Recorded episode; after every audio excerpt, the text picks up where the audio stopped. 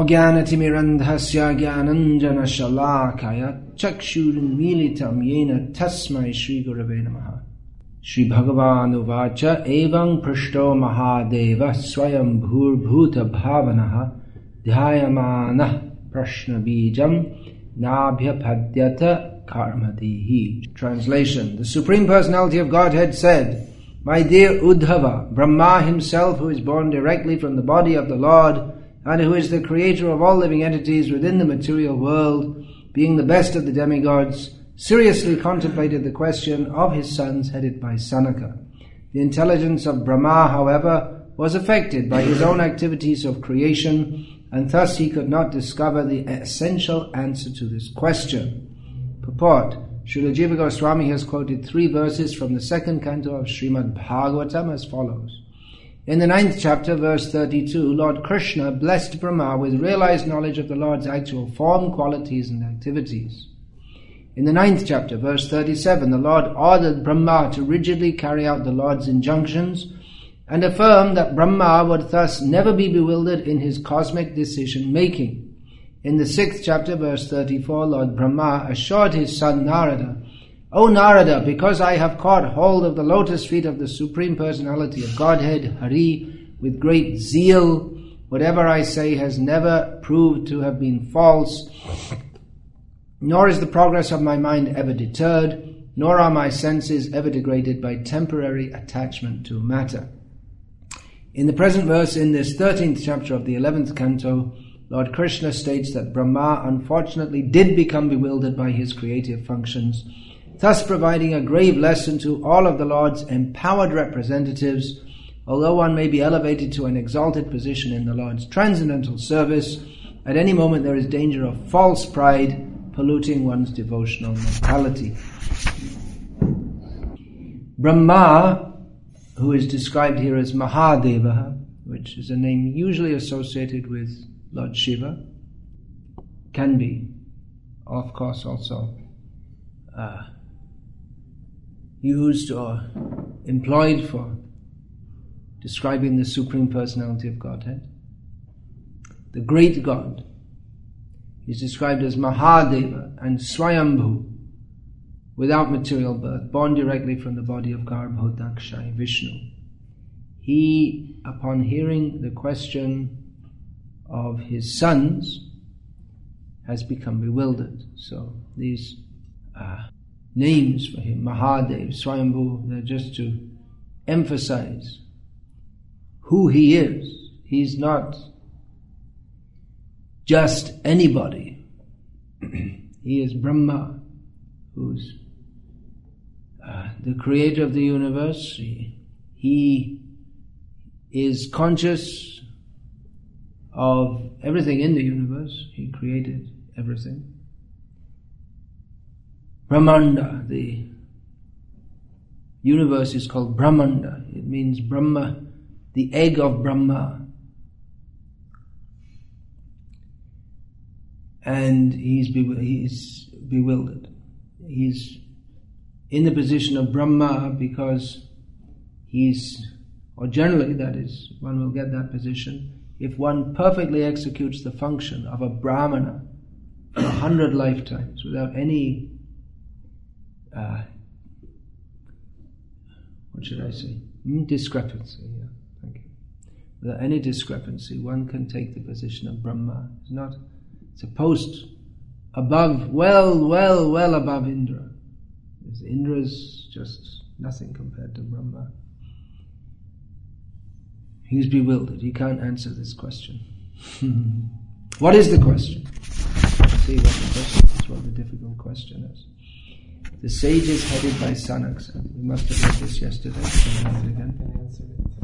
Hmm? See if I can answer it. let's see if we can answer it. Oh Lord, people's minds are naturally attracted to material sense objects, and similarly, the sense objects in the form of desire enter within the mind. Therefore, how can a person who desires liberation, who desires to cross over activities of sense gratification, destroy this mutual relationship between the sense objects and the mind? Please explain this to us. Yeah, uh, liberation means liberation from material existence. And that means that one should not have any attraction. Or, well, it appears that the Kumaras think that there should be practically no consciousness of what's material. The, what is that? Yoga, hmm? Nivritti, Chitta Yoga, Chitta Nivritti. The definition of yoga is that the consciousness stops, according to Patanjali. Chitta Virodha. Nirodha, sorry. Yoga Chitta Nirodha. To, to, to stop the activities of the mind. Well, how is that possible? Because the mind is always perceiving various sense objects. People's minds are naturally attracted. Attracted means even if one is not attracted for the sake of sense gratification, that we can't control the fact that our consciousness is always perceiving things. And even if by meditation we stop perceiving things, still consciousness continues internally. Well, there's the uh, the Mayavadi idea of, of, liberation. Is that uh, well? That's also stated in Bhagavatam. One of the one of the kinds of pralaya. The uh, pralaya means destruction. So there are various kinds of pralaya, destruction of the universe is one. At the end of Brahma's life, and then there are that then there are time to time there are there is destruction, destruction. Uh, there, there are full f- destruction at the end of Brahma's day. When you say he's the creator, he's, busy every day. Every day he has to create again. And at the end of his day, the universe is wound up. And uh, there are occasional destructions up to the heavenly planets. At the time of changing a manu, which is, what is it, 14 times in the, in the day of Brahma? So Brahma is a busy fellow. It's not that he just creates and then goes on holiday to San Diego, Pacific Beach, lies on the beach. And He's has a lot of creating to do, again and again. So another kind of uh, destruction is that which is going on at every moment. But the ultimate destruction is the destruction of one's material existence. And then, then we're no more in this material world. So the Mayavadi idea is that um, what's that called? Solipsism? Where you, where you think that people think that what exists is just just everything whatever exists is just because I perceive it. That the the mind is solipsism. Yeah, yeah, solipsism. That's, whatever exists is just it, it only exists because I perceive it. If I didn't perceive it, it wouldn't exist. As far as I'm concerned, it, it only exists because I perceive it. So uh, the sense objects they exist. Where do they exist? Exactly where do they exist? They exist within our mind. That's one perspective that they they we their perception of them is within our mind. Therefore, they actually exist within our mind. So the sense objects cannot be divorced from the mind, and the mind also cannot be dis- cannot be divorced from the sense objects because if the mind always has to have something to think about. And you can't think only in vague terms. We can think in, in terms, that's vague concepts like uh, peace and love. But these vague or abstract concepts, abstract concepts, they can only, they only, there can only be abstract concepts because there are concrete substances that interact, and that's also the base of uh, in in rasa, rasa vicha, lila. Then there are udipanas, the, the sound of Krishna's flute. They they stimulate feeling of love for Krishna, a certain sound. So the feeling is there, but it, the feeling has to relate to some uh, object. Ultimately, objects are required. Uh, so the four Kumaras ask, well, how is it possible to get liberation? Because the liberation means to stop the activities of the consciousness, so they think. And the consciousness is always concerned with that which is perceivable. So, how do you do it? And Brahma thought about it and he had a system failure. It is, dung, couldn't work it out. He's supposed to be self realized.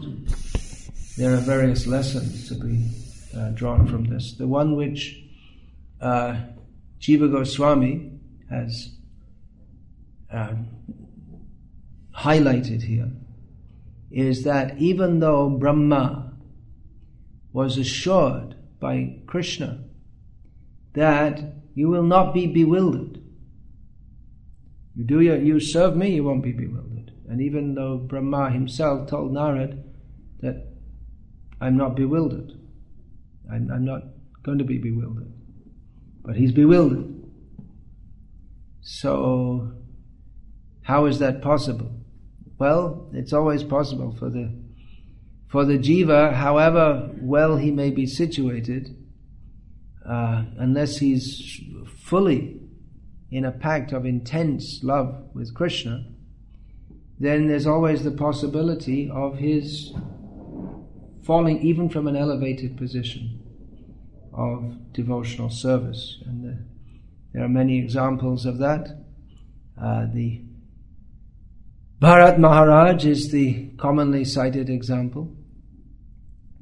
Although he was on the level of Bhava Bhakti, which is almost, almost there, but he fell down due to attachment to a deer, he fell into material consciousness.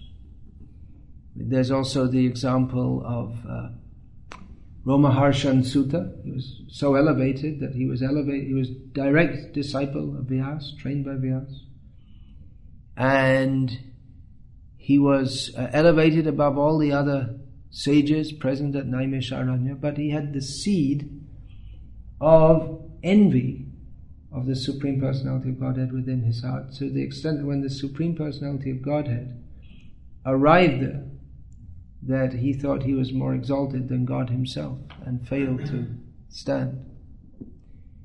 Uh, Bilva Mangal Thakur is described that in his previous life he was in the stage of Bhava Bhakti, but, he had some attachments which manifested in this life or the life that we know of his as an attachment to a girlfriend or prostitute. Prabhupada said, talking about this he said, in your language you call girlfriend, in ours we say prostitute. So, to have a to have a, a sexual partner outside of marriage, that is considered prostitution, the same as. So he was very much attached. Uh, we see that, but but when he became free from that attachment, then his uh, pure devotional service became manifest.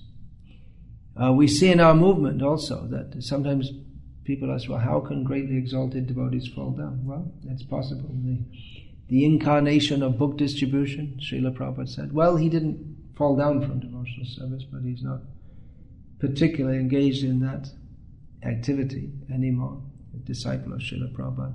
The most important grandson of Bhaktisiddhanta Saraswati Thakur is now not acting in a way that would suggest that he's got even much relationship of any kind with Bhaktisiddhanta Saraswati Thakur.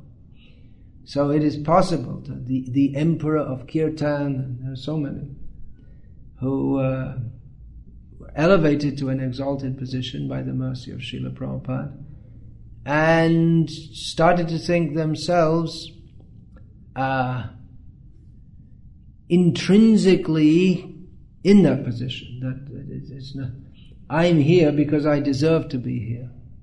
And the result, when they forgot that Jogata bichare kitchu nahi pai tomara koruna sha, when they forgot that I, I'm here only by the mercy of Guru and Krishna, then Punar mushiko bhava. Again become a mouse. Do you all know that? What that means? They don't. Know. Well, some. Of them don't. Anyway, it's worth telling again. There, there is a, there was a mouse who uh, was harassed by a cat. He was always afraid of the cat.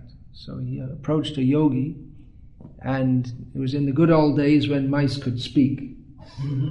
or maybe the yogi could understand mouse language. So the the mouse submitted his complaint to the yogi. So, so yogi said, "So what do you want?" And the yogi said, so "The mouse said, well, you could make me a cat." Abracadabra, or whatever yogis say. Tatastu. So, hmm? Yeah, tatastu means so be it. So be it. And the mouse became a cat. Little time later, he came back and said, Meow. and the yogi also knew how to speak cat language. He's quite a good yogi, it seems. I don't know that. I'm just making speculation here. Anyway, somehow or other, the cat spoke and said, Now I am harassed by a dog. So, can you do something to help me? Make me a dog?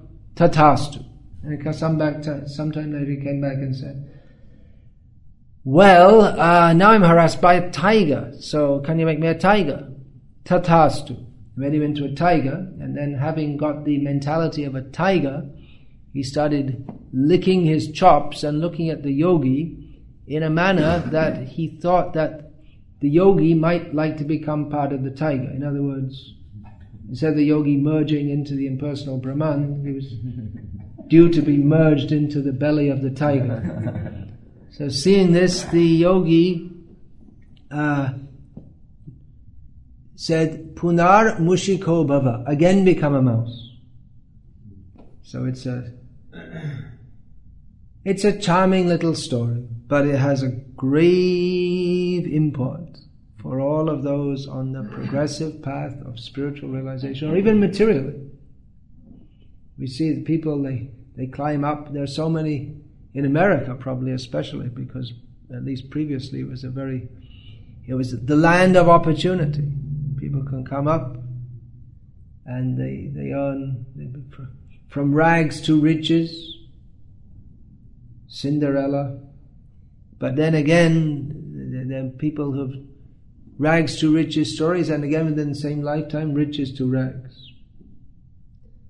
So be careful.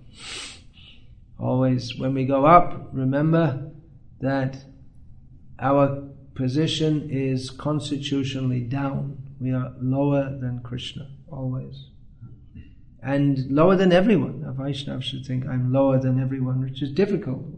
Must be difficult when you're in, in the body of Lord Brahma, because you're sitting above everyone else, and everyone else has come from you, and you have direct link with uh, the Supreme Personality of Godhead. Of course, Lord Brahma is very intelligent, not only materially but spiritually also. So he really, he, by his good intelligence, he's able to remember that, well, after all, I am not so important. But sometimes he may forget due to karamadhi. He's, he's busily active in this material world in the act of creation, and you can get carried away by that. He's creating again and again, and it's uh, it's by his mental power he corrects. He's not out there mixing bricks, but uh, nevertheless, it's it's an activity of this material world. If it's performed solely for the sake of Krishna, then it becomes Brahmarpanam Brahmahave Brahmagno Brahmana Hutam Brahmaiva Tena Gantavyam Brahma Karma samadhina.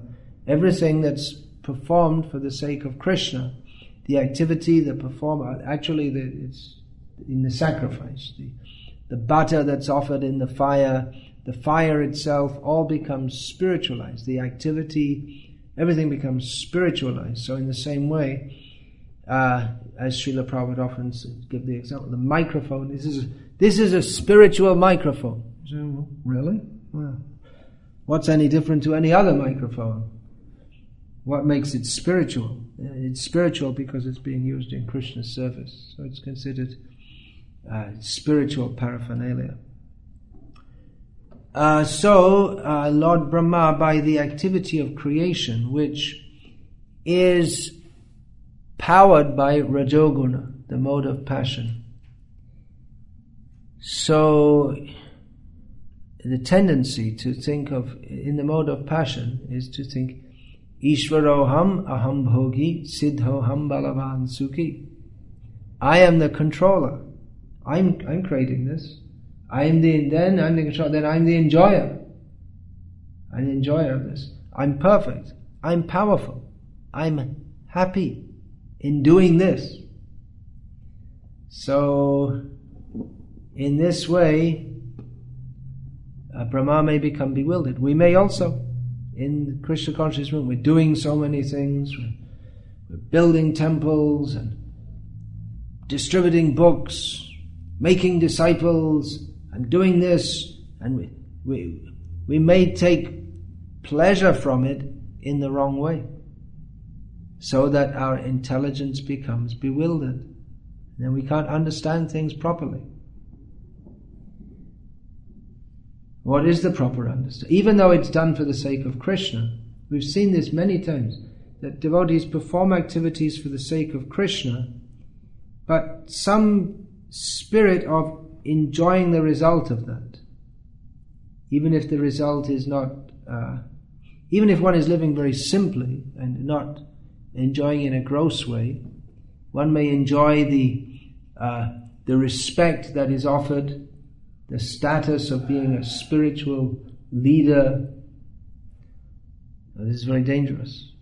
As soon as there's any tinge of enjoying spirit, then our ability to understand reality as it is, all the uh, different aspects of Krishna consciousness and service to Krishna, it, become, it becomes tinged with material desire. And then we start to think, well, what I am doing is for the sake of Krishna. Therefore, anything or any way I do it, it's all for Krishna.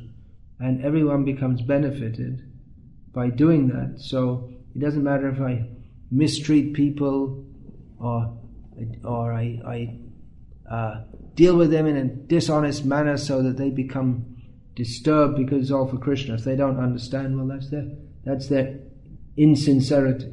We've heard this kind of thing.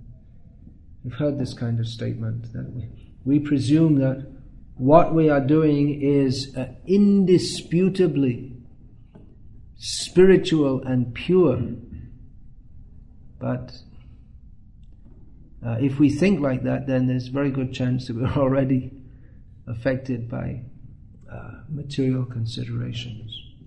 Instead of thinking of our activities as a, a, humble offering to our spiritual master, or in our ISKCON to Srila Prabhupada and all the previous acharyas, and then in this way to Krishna, if, if, if we start to think too much in conscious of my project, of course, we should take responsibility for what we're doing. And the, the, the opposite of this mentality is uh, to, to not take any responsibility. Well, it's all Krishna, you know, leave all the lights burning and the building is falling down, but well, you know, Krishna will look after it. You don't need to uh, watch the road when you're driving because Krishna's in control. But Krishna has given us some responsibility also. Krishna is in control of material nature and he's set it up that if you don't watch the road when you're driving by the laws of nature, then you'll drive into a lamppost. We call them lampposts here in this country? Yeah. Okay. Or into, on the other side of the road and into an oncoming car. Of course, this is a bit of an absurd example, but that mentality is often there. Just like uh, sometimes I say to devotees, in India, mostly the uh, now in some big cities, wearing seatbelts, you'll get caught by the police if you don't wear them. But most places you can go without wearing a seatbelt. So devotees don't put their seatbelt. Tell, tell them put their seatbelt. So one common response is, "Oh, it doesn't matter. The police won't catch us," as if the the police here don't bother. Another response is that, "Oh, it's okay. We already chanted the Nrsimha prayers," as if you know, I'm not wearing the, I'm not wearing my seatbelt, but it's okay because you know we Nrsimha has got to look after us now because we we chanted the Nrsimha prayers. So this kind of attitude is uh, not Krishna conscious, thinking that we we can act frivolously and at the same time, uh, Krishna is obliged to look after us. So this is all karamadhi, intelligent, intelligence bewildered by activities of creation. What's the answer? How can we get free if the, the senses uh, are always attracted to the sense objects? Because the senses, there's no meaning to the senses unless they interact with the sense objects. It's, it's, it's as if they don't exist, which is what the Kumaras are saying, that we, we want to stop the activities of the senses, but that's not possible because there are sense objects, and the senses automatically work, interact with the sense objects. So how is it possible? You know the answer. are, are there any rhetorical questions? No, and maybe we can ask any of these. Anyone else has any idea? It's a tough one for for newcomers. Well, let's see The best thing for us to do is to engage our senses in objects associated with Krishna, so they remind The senses should, yeah, that's the point, yeah. That Krishna is the director of the senses. If we think that this, if we think that we have a, our intrinsic relationship is with matter, and that we are material beings, and that the, this materially contaminated senses are us, well, as long as we think like that, we're not liberated. and we can never be liberated because we're trying in the wrong way. But liberation comes automatically when we stop seeing this world as the field of our enjoyment. Last night we were talking about the field. Uh, and when we see that uh, everything is Krishna's and meant to be engaged in the service of Krishna. So it was the wrong question. The Kumaras are very intelligent, but they asked the wrong question. And Brahma, the question itself was absurd, actually. It, it, makes, it sounds like a very good question, doesn't it? But from the uh, point of view of those who, who know the answer, or the actual answer, it's an absurd question. It's a meaningless question. Devahuti asked a similar question, we'll find in the third canto.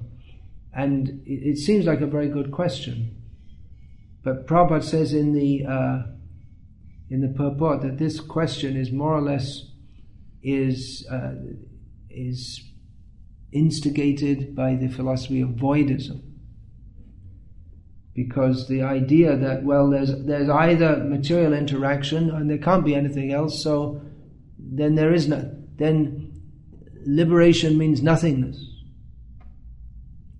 So Hamsa Avatar, his answer. Actually, this uh, Suhotra Swami, in, he, in his Bhagavat Science of the Mind seminar, analyzed this in some. If you want to get an in-depth analysis of this, you can. He he, in his uh, seminar, he, I can give you those recordings if you like. He went and he analyzed this section of the uh, particularly this question and the Hangsa Avatar's reply, he analyzed it in some detail. So Hangsa Avatar, his reply is that, what about me? You're asking about matter and liberation, but you don't realize that your relationship is with me. Your relationship is not with matter. That is the problem. That your, your, the, the question is motivated, or what's the word? It, it springs from a, a, wrong perception of reality by which one can never be liberated. And Brahma fell in the same trap also of trying, it's this, the old trap of trying to work everything out with your own intelligence. Brahma was very intelligent. No one's ever going to be as intelligent as Brahma. Einstein's just you know, completely nothing compared to Lord Brahma. But uh, the same problem that Brahma, he famously had, his famous realization after he tried to outwit Krishna. You know that verse? Jananta eva janantu kimbahu janame prabhu. Manaso vapaso vacha vaibhavam tavagocharaha. After Brahma had tried to outwit Krishna, thinking, who is this? Who is this Krishna? I, what's going on here? I thought he was supposed to be my God. You know, my father is Narayana, and he's definitely God. He's huge, and the universes emanate from his body, and he's worshipped by all the demigods. Young Brahma, myself, Varunendra, Rudra, Maruta, Stunvanti, Divyaistava, all the demigods worship him. And I, this Krishna, now I thought he was supposed to be the avatar of Vishnu, but just look at him, you know, he's just wandering around barefoot, running after, with a stick in his hand, running after some cows, not even associating with the Brahmanas, and, you know, just, he eats with his left hand, and uh, how can he be God? So Brahma had some doubt.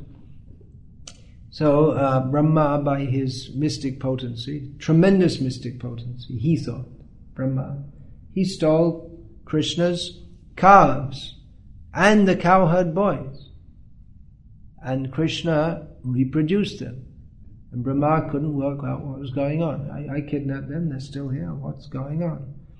And then Krishna showed that these cowherd boys and calves, actually this, by him doing this, Brahma made some, he helped the residents of Vrindavan, the, the cows and the elderly gopis, especially on the age of Yashoda, Mai, and the gopas on the age of Nanda Maharaj, they, they all wanted Krishna as the, the, cow, the cows wanted to feed Krishna with their milk, with their own personal milk. And they all uh, loved Krishna. And the elderly gopis and gopas, although they weren't at all envious of Yashoda and Nanda, they, uh, but they, all, they also thought, I'd like to have Krishna as my own son. So Krishna became their son by the mercy of Lord Brahma and became the, the calves of the cows who wanted to feed him their own milk. But from his own perspective, Brahma thought, oh no, when he realized. Oh, then, then, then Krishna showed to Brahma when Brahma was having another circuit breakdown. Uh, his all his big brains they all didn't stop working. He couldn't work out what was going on, and then uh, Krishna showed that each one of the expansions of these cowherd boys, uh, uh, what what's happened is I made, I have become the facsimile of each cowherd boy and calf. It's me, and every one of them is uh, being worshipped by millions of Brahmas and Shivas and Indras and Apsaras and Gandhar- Gandharvas and Charanas. And so Brahma, at that point, he said, others may say that this verse I just quoted, Jananta eva jananta. Some people may say, I understand Krishna. They can say that. Let them say it. But as far as I am concerned, Mahadeva Swayambhu, the great God, born from Vishnu, as far as I'm concerned, with any effort to describe Krishna with my mind, with my body, I just I can't measure Krishna. It's, it's beyond my ability to do so. So that may that there may be a problem with intelligence. That always trying to work everything out with our intelligence, and uh, not recognize that we're simple servants of we're simply meant to serve Krishna. It's not that intelligent uh, inquiry is uh, not to be done. One should inquire intelligently, but if one has this simple faith that I am Krishna's. I'm meant to serve Krishna. Krishna is unlimited. Krishna can do whatever he likes. If one has that simple faith, then that is perfection. as is demonstrated in the story of Narad Muni and the cobbler and the Brahmana. And you all know that story. Is it? I mean, I know it. They don't all know it. All right, well, these are very good anecdotes to learn. They might sound like little uh, stories or, or folk nursery. What do you call them? Bedtime stories for children. Fables. Fables. That's right. That's the word. But uh, this is a story told by Prabhupada of Narada Muni. So it's not just something which someone made up. It's not just some quaint little bedtime stories. It's a fact. Narad Muni uh, was going along his way once. He's always traveling around, and he came upon a Brahmana. Brahmana means a uh, very high class, sophisticated, learned, respected member of Vedic society. So the Brahmana saw Narada and asked Narada where he was going. Narada said, I'm on my way to Vaikuntha to take darshan of Lord Vishnu. So the Brahmana said, Okay, good, well, when you get there, do one thing for me. Just uh, tell Lord Vishnu I'm coming soon, I'm going to be liberated soon. And uh, or just ask him how, just ask him when I'm going to be liberated. I mean, I'm, I'm souping the story up a little bit, but the Brahmana was a puffed up fellow, and he thought that by his learning and his chanting of mantras and his following rules and regulations strictly that he's certain to be liberated. So Narad said, Okay, I'll, I'll inquire when you're going to be liberated.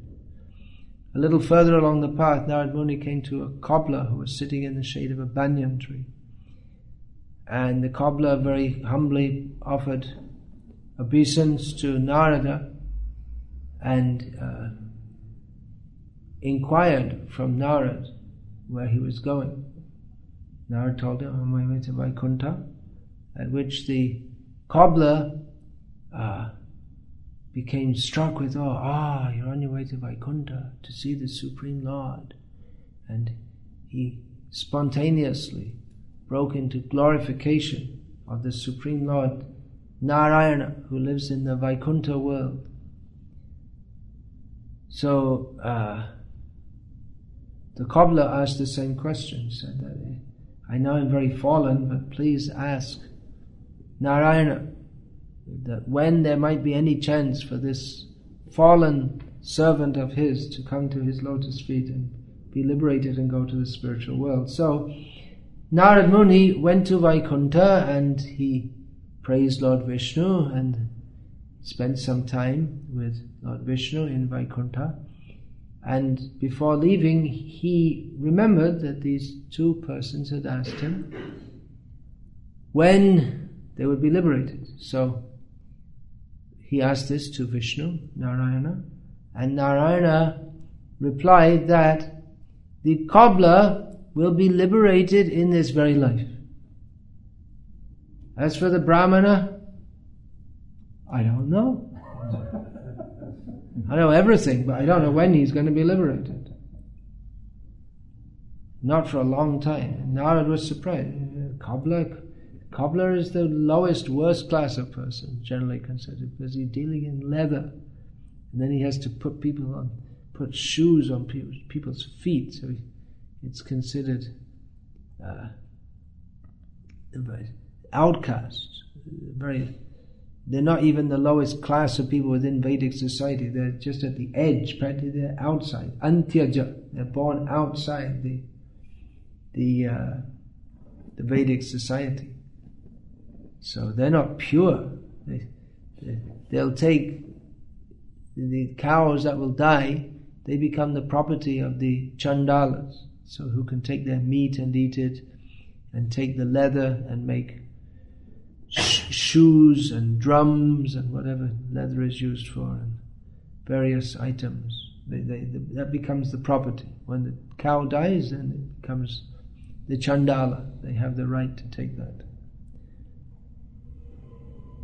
And Brahmanas are considered very pure. Bhudeva, gods on earth, gods of the earth. And they're always engaged in chanting mantras and performing pujas. They're supposed to be in very pure consciousness. So Narad was surprised. How is that possible? That the Brahmana, his liberation is practically impossible, it seems, from what you're saying, whereas the cobbler is going to get liberation in this very life. So Narayan said, Well, I won't tell you the answer directly, but you'll get it. When you, you, when you go back, you, you tell them that I, Lord Vishnu, is another name for Narayana, in Vaikuntha, you saw me putting an elephant through the eye of a needle. So Narada said, Okay, all right, I'll do that.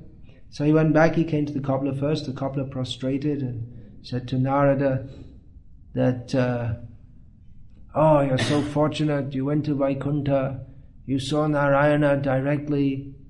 I'm so fallen, I'll never have that opportunity, even in millions of lifetimes. I'm the most sinful person. Tell me, what was my glorious Lord doing when you saw him in Vaikuntha? Narada said, uh, he was putting the elephant through the eye of a needle. And the cobbler said, oh, how wonderful! My Lord, He can do anything. Anything. It's even the impossible He can do. And Narad said, Well, how do you think that was? Do you really believe that? That he was putting the elephant through the eye of Of course. Why should he not be able to? Why should he? Why should I doubt it? You told me. If you say it must be true. And uh, I see I'm sitting under this banyan tree and has these small seeds, and in every one he's put a big banyan tree. So why can't he put an elephant through the eye of a needle? It's very intelligent. Narad went on, came past the Brahmana. Brahmana didn't. Often, no, he wasn't so respectful to Narada. He said, but he asked him, So, you went to Vaikuntha? Yes, yes, I went to Vaikuntha. And? What was uh, what, what was the reply when you asked Narayana? When, is he getting everything ready for me up there? Uh, and Narad said, Well, I asked Narayana, and he said that even himself doesn't know. You, you, you're not going soon, that's for sure. The Brahmana said, What? I don't believe. You, you haven't been. You, you didn't see Narayana. You're just, you're just bluffing. That's all. You never went to the spiritual world. Tell me, he said in a challenging mood, tell me, what was Lord Vishnu doing? So, uh, replied, he was putting an elephant through the eye of a needle. And Brahmana said, Stupid. How is that possible? Why are you talking this nonsense? How you think you can bluff me? That you went to the spiritual world and saw Narayana. You're talking all this nonsense. Get out of here. so one had faith in the inconceivable potency of Lord Narayana. And because of that, even though he wasn't so learned or apparently pure, he wasn't pure in his activities, like the Brahmana, he was so pure that he wouldn't even go anywhere near the Chandala. He was ritually pure, but his mind was impure. Whereas the Chandala, his mind was impure. Sorry, his activities were ritually impure. Ritually means because he handles dead bodies, then he can't go anywhere near a Vedic sacrifice. So for rituals, he was impure. But his consciousness was pure because he had great faith in and love for Lord Vishnu. Uh, another point which isn't mentioned in the purport Dhyamana Prashna Bijam. Prashna means question, Bijam is translated here as the essential truth. Uh, the usual translation of bija is seed. It, it, literally means a seed. It's like you put a seed of a banyan tree. It can also mean the seed of an idea. It can also mean the seed of the potency of a mantra in, in, in the form of a syllable. That's also called. So these are various meanings of the word seed. So uh, I'm just suggesting here that this prashna, this question, can also be considered the seed of the mentality by which one is never liberated.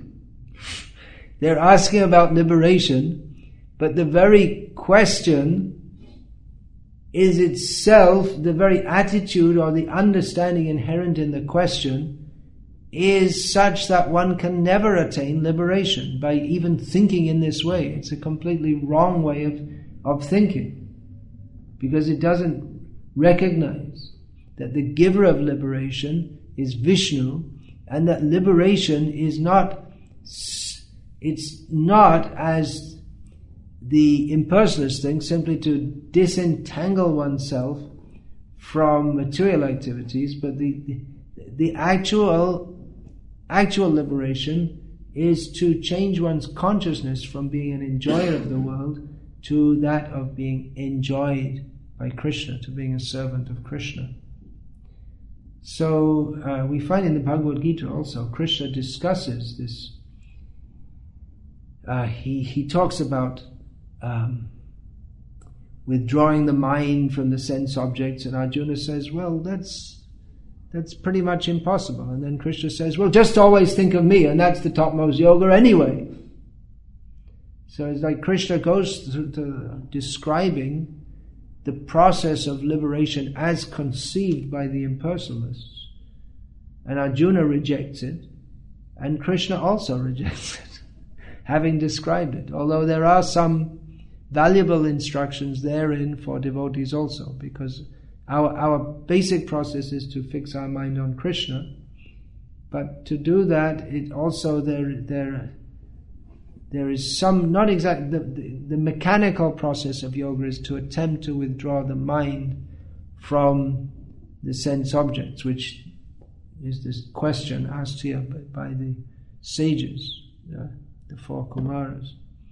So to that process is accepted as a subordinate process to that of fixing the mind on Krishna. Subordinate, it, it cannot be the whole process, but at the same time, just like that verse is written outside, yato yato nischalati manas chanchalamastiram tatastatonayam yaitad atmanyeva vashanmayad.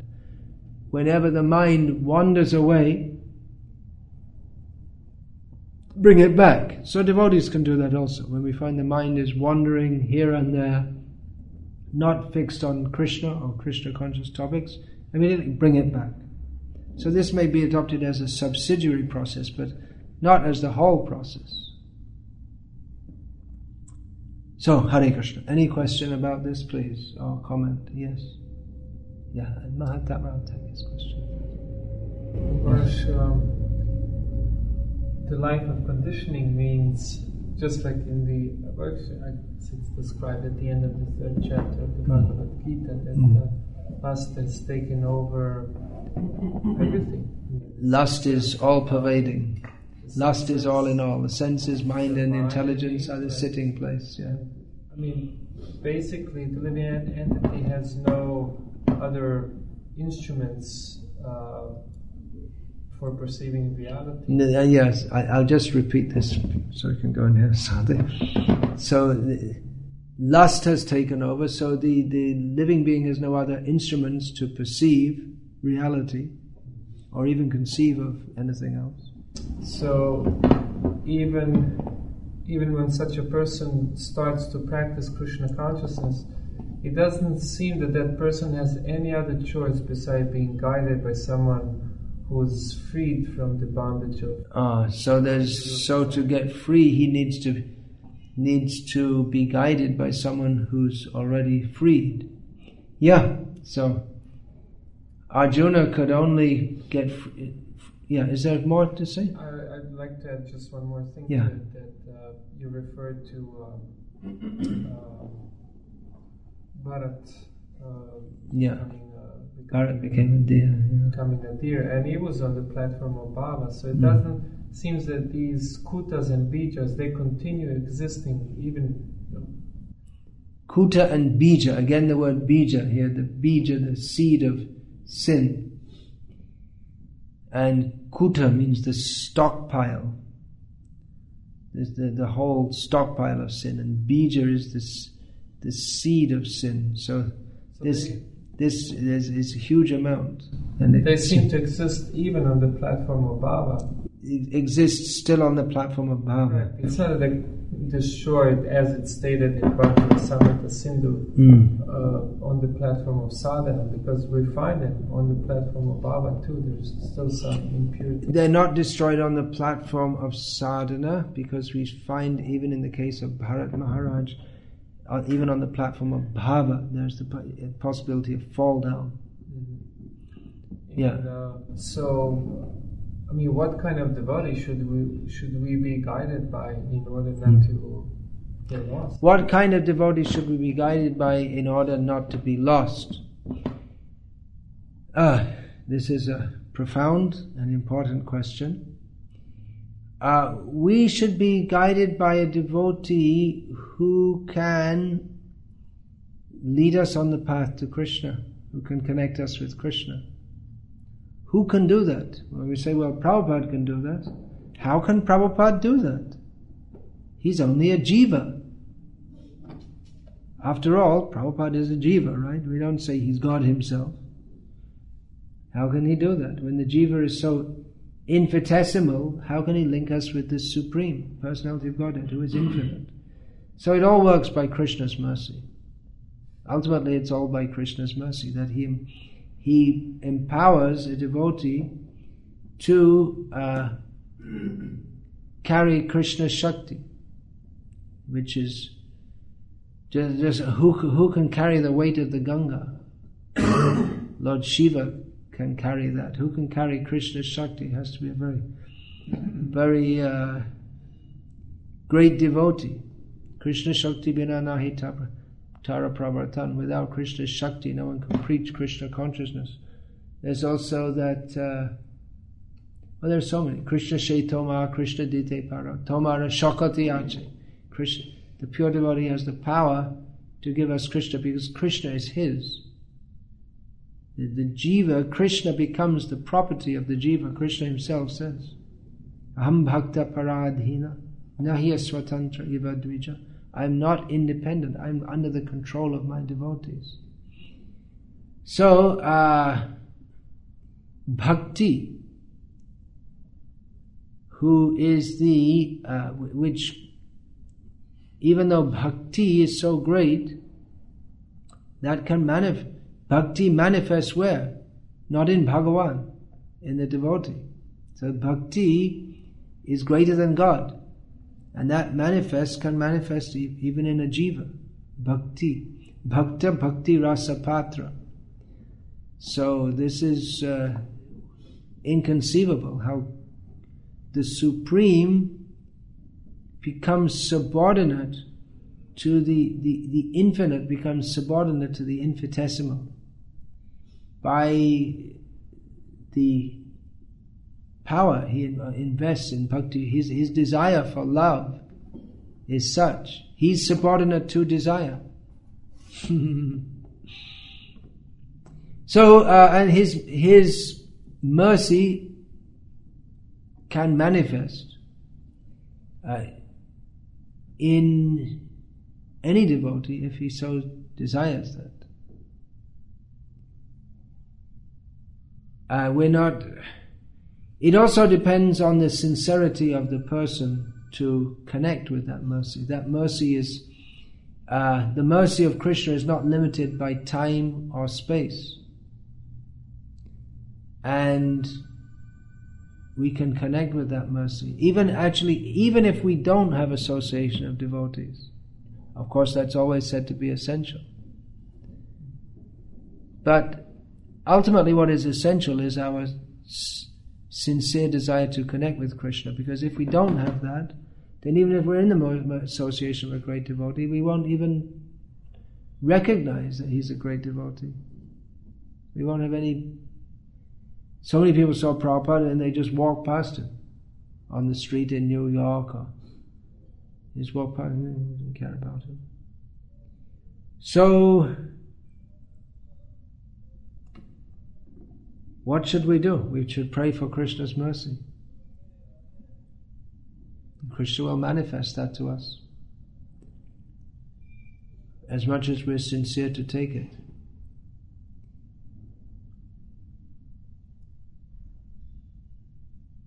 Should we get a Maha Bhagavat Guru on the level of Prabhupada? Well, Mahabhagavat devotees on the level of Prabhupada, they don't pop up on every street corner. As uh, disciples of Bhaktisiddhanta Saraswati Thakur said, I quoted that at the beginning of the Bhaktisiddhanta Vaibhav book. The devotees of the category of Bhaktisiddhanta Saraswati Thakur, hardly two or three may appear in a day of Brahma. Does that mean that Krishna's mercy is only available during their manifest presence? No. Their mercy is, is still available. Uh, those who can connect us with, with their mercy and their potency,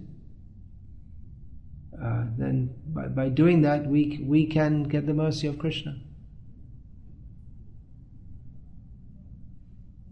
That is my brief reply to that question. Otherwise, we find devotees are always running around looking for the Maha Bhagavat Super Paramahamsa 10,008 and you, know and they are what happens they run to one and then they think well maybe he's not as as uh, maybe there's 100,008 somewhere else or this one he's not the real thing and they, they, they run around from one to another and uh, or even if someone is 10 million and 8 whatever it is but uh, what we need to hear is we are not the body, we're eternal servants of Krishna. This is what Prabhupada told us. Does it, they, sometimes they think Prabhupada's on a lower level because he taught us that we're not the body. But it's because we're on a lower level, and that's his, that's his mercy. That he gave us what we, his, Prabhupada's mercy is that he gave us what we needed instead of giving us uh, what we think we, instead of what we think we might have needed. Yeah. Uh, we also see, offering my opinion here, observation, that uh, many of the disciples of Srila Prabhupada, like yourself, did not have hardly any association. Yeah, many didn't have much as a personal association. Yet, yet they have benefited by serving Srila Prabhupada. You have benefited by serving Srila Prabhupada, and you can do also. All of you can do so also. Time to go. Okay, we're over time. You have one question? Yeah, I was uh, in the end, uh, in conclusion, you say that that is not only the way uh, to uh, bring your mind uh, from uh, um, running around, and what is the To bring the mind under control. yeah, Yeah. what is the other way then? Put it another way, always think of Krishna. That's the real thing.